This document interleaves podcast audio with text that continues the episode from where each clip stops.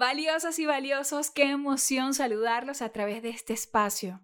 Desde hace un buen rato que me moría de ganas por hacer un podcast, por crear un espacio en donde no me vieran, sino simplemente me escucharan. Como cualquier proyecto, cuando lo estás iniciando, es difícil escoger el nombre que llame a la acción, que tenga que ver con eso que vas a crear. Y preguntas, preguntas a, la gente de tu vida, lo debates con quien lo estás creando. Así que debo admitir que no fue fácil, pero finalmente lo tenemos. Así que bienvenidos, este es el laboratorio de metas. Hace dos días antes de dormir, en esos momentos donde estás rezando, pidiendo, orando, estás hablando con Dios, yo me preguntaba por qué quiero crear un laboratorio de metas. ¿Qué tengo yo para aportar? ¿Qué tengo yo para darles? ¿Por qué estoy aquí? ¿Cuál es el propósito de este proyecto? ¿Por qué quiero que juntos podamos crear un laboratorio de metas? Así que pensando en esta cantidad de preguntas me quedé dormida, rendida.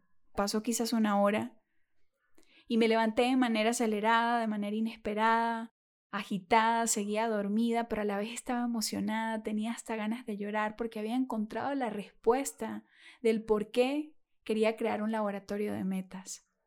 Así que me levanté, Agarré mi teléfono, lo encendí, le envié un mensaje a Hasafi y el mensaje decía o, iniciaba con una pregunta y era ¿por qué quiero que las personas vayan por sus metas? Y la respuesta que le escribí es porque desde ese lugar yo aprendí a ir por lo que quiero.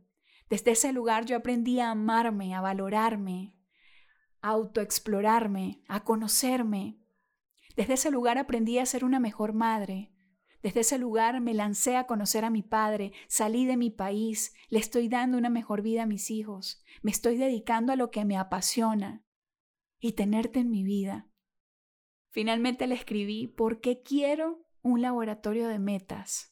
Y la respuesta es porque quiero que cada persona que me escuche se dé la tremenda oportunidad de considerar merecer crear la vida de sus sueños. Simple. ¿Cuántas veces creemos que lo que tenemos para dar no es tan grande o no es tan importante? Yo quiero decirte que tú y yo tenemos mucho valor para aportar a la humanidad. Para los que no me conocen, mi nombre es Erika Parada Marín. Yo soy una mujer extraordinaria, un ser humano en construcción. Yo soy la hija mayor de María Eugenia. Yo soy la mamá de Isabela y de Rodrigo. Yo soy la hermana mayor de Jonathan, Diana, Lorena y Airam. Yo soy la novia de Lehasafi.